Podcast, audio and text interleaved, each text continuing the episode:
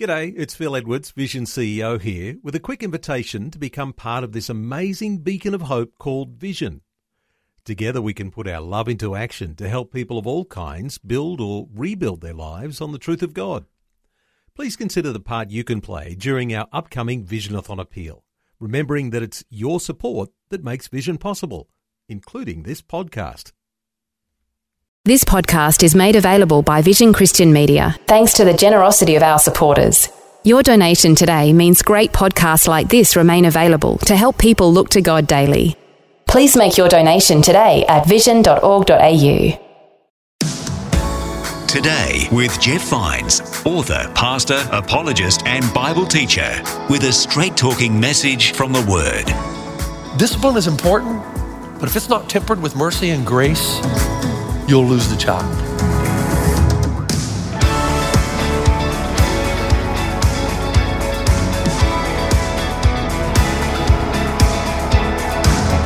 Today with Jeff Vines.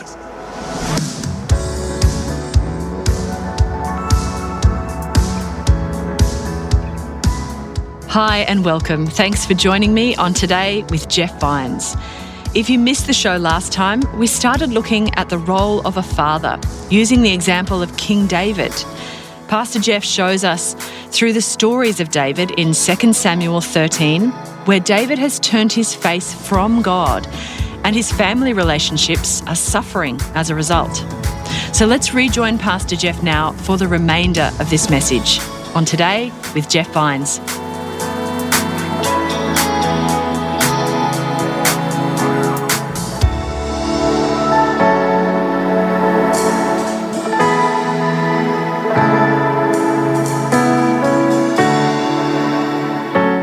Now that brings me to the second icon, which is this a bedside table. I cannot tell you what it did for me to see my dad get down on his knees before he went to bed at night and read the Bible and pray. It was like, it just melted my heart. It made me want to follow dad because I knew dad was following God. It made my mother want to love my father and follow my father because she knew that my father loved and followed God. And my dad knew that raising children was so difficult that you couldn't do it on your own. Look, look most of us know this. I, I was listening to the Dan Patrick show this past week. How many of you listened to that? 7:10 a.m. Good show. And they're talking about who has the hardest job, the, the Dodger coach or the Angel coach. We won't go there right now. It's a tough job. But somebody in the studio said, no, it's not the Dodger job or the Angel job. The toughest job in America is that of fatherhood. I thought, wow, somebody's ha- somebody has children. I play a lot of golf with my father in law. He spoke here not too long ago. We have a great relationship. He has this uncanny ability to say one thing, and in saying that one thing, that one little sentence just opens up the world to what's really going on. Now, folks, I played a lot of basketball in my life and never, I, I, I can never remember losing my temper. But if you pick up the game of golf, it's only a matter of time. I don't care who you are, pastor, whoever, you're going to lose your temper. And I remember hitting a bad shot, and I threw my, my golf club and I slammed it down in my bag. And my father in law, in his gentle way, said to me, and, the, and tell me this is not a great line. He said to me, Jeff, you're not good enough to get mad over a shot like that.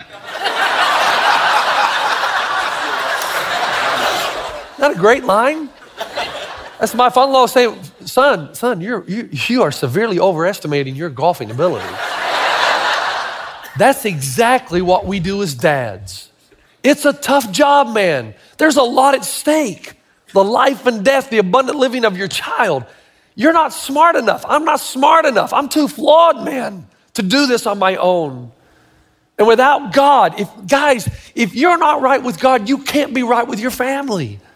If you're not allowing God to bring you toward personal righteousness, there can be no possible way that you're going to be able to promote and catalyze corporate righteousness. David said very clearly, Your word is a lamp to my feet, a light to my path. And I've always said that personal righteousness leads to corporate righteousness. I'm only as good with my wife as I am with God. I'm only as good with my children as I am with God. If I'm good with God, if I seek His face, I find His face, I understand the boundaries, I know the difference between righteousness and unrighteousness, and I can lead my family well. You're not good with God. There's no way you're going to be good with your kids. And Abraham Lincoln, one of my favorite quotes In order to train up a child in the way he should go, a man must first go there himself. Isn't that true? David's not following God because he's not following God. His family's not following him. The line between righteousness and unrighteousness becomes blurred, and then he loses courage. Third icon, here we go. And uh, I wanted this icon to be a woodshed. Because if you've been at CCV long enough, you know what that means. It's about setting boundaries.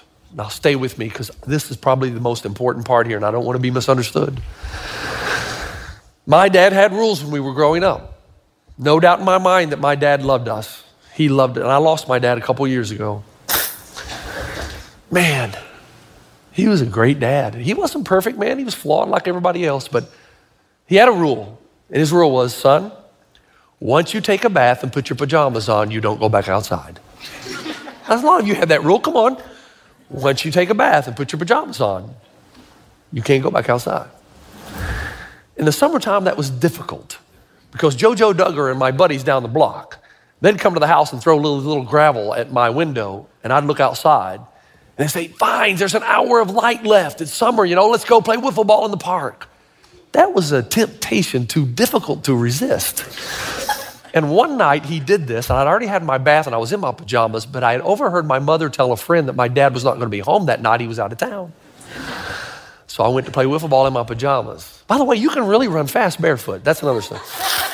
Uh, I played wiffle ball. I'm coming back home. As I'm coming back home, right just a few minutes after dark, my dad pulls in the driveway. It's like the lights shine right on me. And I think, oh my goodness, this I'm in so much trouble. I was so scared. I ran in uh, to, to, my father, and I, I remember saying, Dad, I'm so sorry. Dad, I'm so sorry. I won't do, I'll never do this again. I'll never do this again. You know what my dad said? Oh, you're right. he, he said, I believe you, son. You won't ever do this again. Now, what's interesting there is this is the one time I remember my dad did not punish me. He knew that I got the message without. And I was shocked. And I want to tell you, never again did I go outside after I had a bath. My today, when I have a bath and put my pajamas, I don't go outside. My father, listen, my father was a military man of sorts, you know, stars and stripes. He gave me stripes and I saw stars. And he believed, listen, this is important. My dad believed it's important to draw parameters in the life of your child and you draw them the same reason God draws parameters in our lives, because He knows we'll live the abundant life by staying within them. But my dad thought it was equally important that if you step outside of those parameters, that it's important not to frustrate your child. That if you tell your child, if you do this, this is the ramifications, that you are consistent and you deliver the goods. If you don't, he believed that two things would happen. Number one, your children will never trust you. And second, they'll never respect you. It's interesting that the Bible says when Paul gives advice on raising children in Ephesians chapter 4 and Ephesians chapter 6, he says, Don't exasperate your children. It's a word that means frustrate. Don't frustrate your children. Then he says, Here's how you frustrate your child you teach them the way to go, you tell them if they violate it, there's punishment, and then you never carry through with the punishment. That frustrates the kid because he doesn't really know what's right and wrong. He's frustrated on how far he can take you, what he can get away with, and he loses respect. And there's not a child in the world that doesn't want to know clearly where the boundaries are. So when you see a mother that says, Danny, don't, Danny, don't, Danny, don't, I thought I told you, Danny, don't, and Danny keeps doing, and there's never any ramifications, you think you're helping the child. You're teaching the child there's no boundary, there's no consequence. And it's all fun and games when the child is lying at seven. It might even be funny, but when they're lying at 18 and 19 and they're cheating, it's not funny anymore. The problem is, most of us look at Jesus in our culture. And before I read, let's read a quote problems are like weeds, the best fertilizer are apathy and neglect. That's what my father really believed. If you don't pay attention to a problem, it grows, it doesn't go away. But the problem with most of us when it comes to discipline, we see Jesus like this. This is how the younger generation sees Jesus. Come on now. Jesus is our buddy. I really detest this. And it's because, yes, Jesus is my buddy. He is. He's my friend. He'll always be with me through thick and thin. He'll never leave me, never forsake me. But there's a line between Jesus and me. He gets to make the rules, not me. and he expects them to be respected. Why? Because he hates me? No, because he loves me. And he says, Jeff, I made the world. I know how it's best lived in. Obey me, and the abundant life will be yours. We're to look at our children the same way that we're to look at God. Yeah, He's my best friend, but He's trying to protect me. And you can be the best friend of your child, but there comes a line when you're no longer a friend, but you're the authority that God has placed in that child's life to guide, direct, to nourish, to discipline, to correct. I'm not talking about smacking your kids now. I'm not talking about taking them out of the woodshed and hitting them with a shovel. There's other ways to discipline the child. The important thing is that they know where the boundaries are. Look, guys, I just read another article, interesting article, did some research this week. Do you know the kind of kids that want to return home after they get older? I mean, as a, as a mom and dad, don't you want your kids to want to be there for Thanksgiving and Christmas and just share time as you? You know the kind of kids that come back? The article says the kind of kids who come home, and I quote, are the kids that respected their parents when they were growing up. And respect is tied to two things clarity of direction and expectation, and consistency in the consequences. You thought your kid would come home if you were the kid's buddy. Your kid doesn't need a buddy. Your kid needs somebody that will guide them and lead them and direct them and be consistent in drawing the boundaries. That kind of kid will love you, respect you, and will want to return home. Now, quickly, unfortunately, David doesn't have the respect of his children. He's not courageous, he's not brave, and no boundaries are drawn. And when they violate the boundaries, he does nothing. And then in verse 28, the Bible says that Absalom devises a plan and he orders his men to get Amnon high in spirits from drinking wine. And then at the point that he says, strike Amnon down, Absalom says, I want you to kill him. Absalom is angry. Why is he angry? Because dad's a gutless wonder. Dad has no intestinal fortitude, doesn't draw the boundaries, doesn't bring the ramifications when they're crossed. He's not investing and probing in the lives of children. Oh, he hurts and cries when things go wrong, but he never does anything. And you know what the result is of your children? They just get more angry and more angry and more frustrated. If I can take a quick time out and then I'll finish the story. If your child is angry and you're seeing your child move into anger, be careful. There's a reason your teenager's getting angry. And it's so deep seated, you've got to dig and probe in there and find out why. People who write about child rearing say that there are three types of fathers who really bring a lot of anger into the life of the child. The one is the father who's disconnected, who appears to be apathetic, who never comes around, who never investigates, who never probes in the life of the child. He may live at home, but he's disconnected. What happens, the child believes and then translates that as my dad does not care. And that brings anger and frustration, anger and frustration. So they lash out at their father, at their parents, at their siblings, and everybody else. The second kind of father is the father whose expectations are too high. There's a father who expects their son to be the next president, the next Michael Jordan, the next Magic Johnson, the next Kobe Bryant, heaven forbid.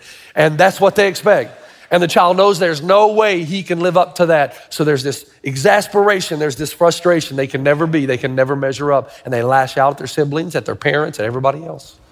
And then the third kind of father, according to the articles, he's the worst one. He's like the Tasmanian devil. Do you remember the Tasmanian devil? One of my favorite cartoons. He was infamous for doing this whizzing in, wreaking havoc, and whizzing back out again.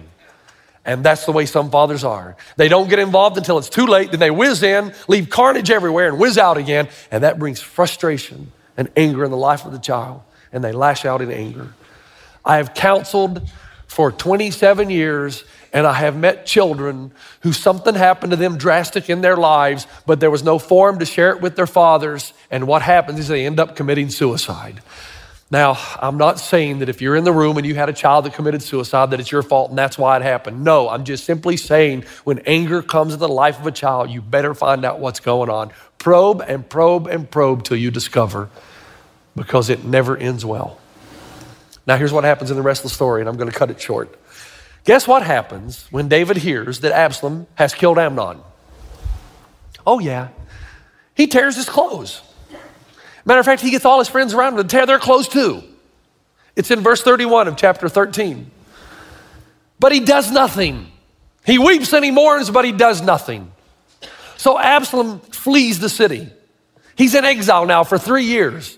Do you think David makes any kind of effort to reach him? No, does nothing.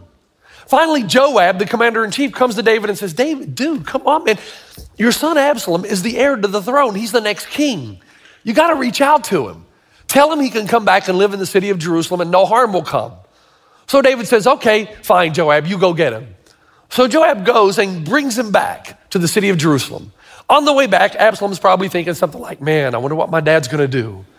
You know, it's been three long years. Is he gonna treat me harshly? Is he gonna treat me kindly? Is he finally going to listen to me and my frustrations and why I'm so angry with him? Will he just give me five minutes of his time? Will he hear my heart? And can we restore our relationship? Well, guess what David does? In the one chance that he has to bring everything to restoration, he doesn't even go out on the street to meet Jerusalem. Sorry, to meet Absalom coming to Jerusalem. He sends Joab out and he says, Joab, give my son Absalom a message. Tell him he can come and live in Jerusalem, but he can't see my face. Discipline is important, but if it's not tempered with mercy and grace, you'll lose the child. It was time for mercy now. You know, guys, I did something when I was 16 years old.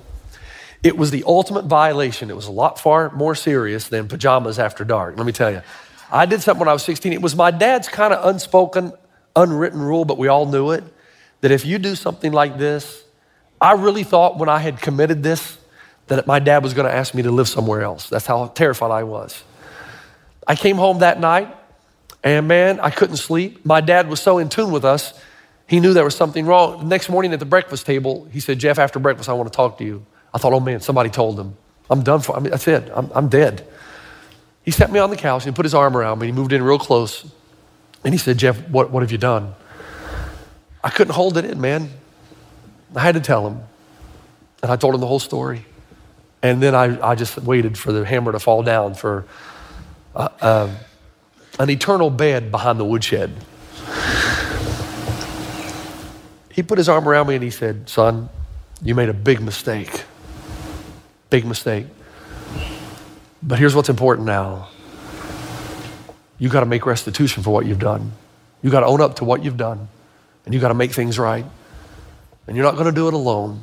I'm going to be right here with you, and we're going to do this together. It took about five or six months to rectify the situation. My dad was with me every step of the way. And I've never forgotten that because my dad knew the difference between discipline and grace and how they can be intertwined. How you can discipline the child, but there's a time for discipline, there's a time for mercy. David could not distinguish between those two things, and you know why? Only when you're tight with God do you understand the power of His grace and are you given the ability to extend it to others. Dad knew God, dad knew grace, dad knew mercy. David doesn't. Let me cut the story short and make the final application. Absalom is a good looking young man. If you're reading the Bible, you'll find out that there was no blemish on him from head to toe, the Bible says. He was like his father, charismatic, energetic, and he stole the hearts of the people. The Bible says he was so angry with his father that he decided he's going to take his kingdom from him, and he did. David now is the one in exile. Now, David's heart is broken because his son took his kingdom. Do you think David did anything? No. Oh, he tears his clothes again. I mean, he's running out of clothes here. Rip, I'm sad. Oh, I'm emotionally in pain, but he does nothing. Nothing. And finally, one day, after Absalom does something really, really bad on the roof of the house, on the roof of the palace, David says, It's time to go back home. And he gets his men, let's go back and take what rightfully belongs to me. But he says, Don't hurt the young man. What's interesting in those three chapters, you find where David is never called dad, he's just called the king, and where Absalom's never called the son, he's just called the young boy. They're so far from each other, they don't even each other's names or their titles of father and son. Now, Joab is so frustrated with Absalom, what he's done. And here's how the story ends. True story now. I can't make this stuff up. Absalom is riding and he meets David's men of war. So there's going to come to a climactic point here. Absalom has beautiful long hair. And he's riding his mule and he goes under an oak tree and there's some low hanging branches and Absalom's hair gets caught in the tree. And he's got so much of it when he tries to get out, it just makes it worse. But the mule kept going. So Absalom's just hanging there in the middle of the air by his hair. He got stuck in the tree. You can't make this stuff up. And uh, somewhere, somehow, there's a father saying, I told you you should have cut your hair, boy. And so the hair is in the tree. Joab comes along and sees him, and he disregards the word David sent to not harm the boy. And Joab's armor bearers take their swords and run him through and kill him, and then throw him onto the ground and cover him with stones and dirt. When David finds out what happens, that's when he goes up to the top of the room, having made no effort whatsoever with Absalom. And he says, Absalom, my son, my son, if only I had died. Absalom, my son, my son. Here's the final icon. I want you to have a look at it. It's on your card. Don't you find it almost ironic that David says, My son, my son, if only I had died? Because the reality is, had David died to himself, had David along the line died to his kingdom, died to his passions, died to his dreams and hopes just a little bit in order to meet the needs of his son Absalom, Absalom would have lived. Not only that, Absalom is so talented and so gifted that if David would have poured his life into Absalom, we perhaps could have had the greatest king in the nation of Israel of all time. Instead, his life is cut short. There is a Chinese story where a young boy goes in, he's hungry, and he buys some food in the market. And as he's buying food in the market, he sees a bird cage with a little bird inside. And he goes over and thinks this will make a great pet, so he purchases the bird in the bird cage. As he's walking away, the old Chinese, the old man said, Bring the cage back when you're done. And the little boy thinks, What does he think? He thinks I'm going to eat the bird? I'm not going to eat the bird. And the old man explains to him, No, I know you're not going to eat the bird. And he takes him to the outskirts of the city and he shows him what to do. You're supposed to buy this bird in the cage and then you're supposed to release the bird. Because every person should know what it feels like to be a dream releaser. And the little boy opens the cage and the little bird hippity hops to the front, hippity hops a little more. And then he flies out and he buzzes the head of the boy a few times as if to say, Thank you for letting me go. And that's what fathers are dream releasers. God created something special in that little boy, little girl. They are the workmanship of God. Long before a Ferrari or a Lamborghini makes it to the show floor, it's been drawn up in plans. The Bible says you're child. There are plans that have been drawn. And your job as a father is to release the dream in the life of your child so that he can shine like the stars in the sky. And you do that by probing into the life of the child and bearing his burdens around the dinner table. You do that by being right with God so that you can be right with your family. You do that by drawing the disciplinary boundaries and being consistent so your children love you and respect you and know the way of righteousness. You're a dream releaser. And if you do that, had David done that, man, we would read a different story about Absalom. And if you do that with your children, they will shine like the stars in the sky.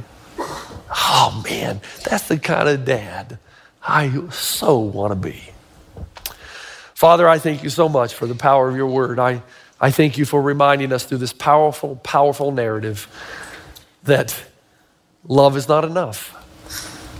Love must be followed by action.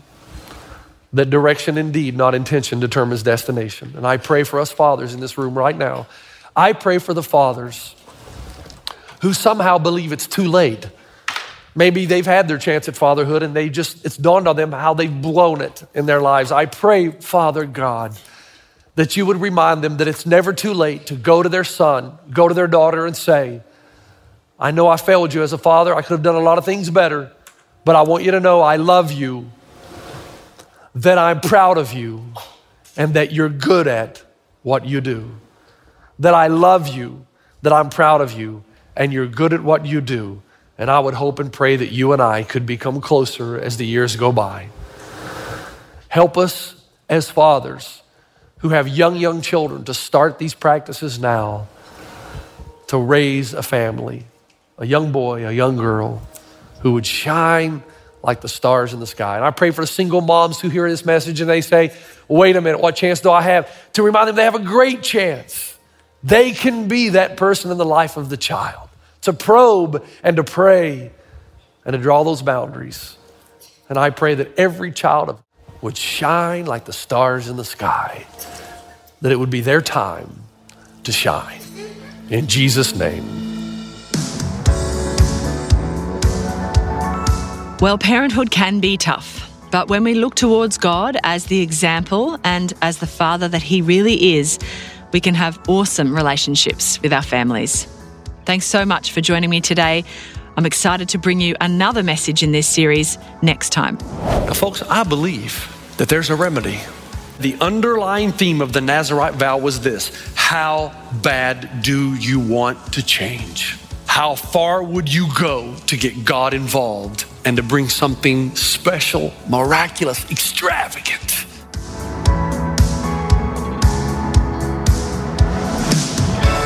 Today with Jeff Vines. For more from Pastor Jeff, head to vision.org.au forward slash Jeff Vines.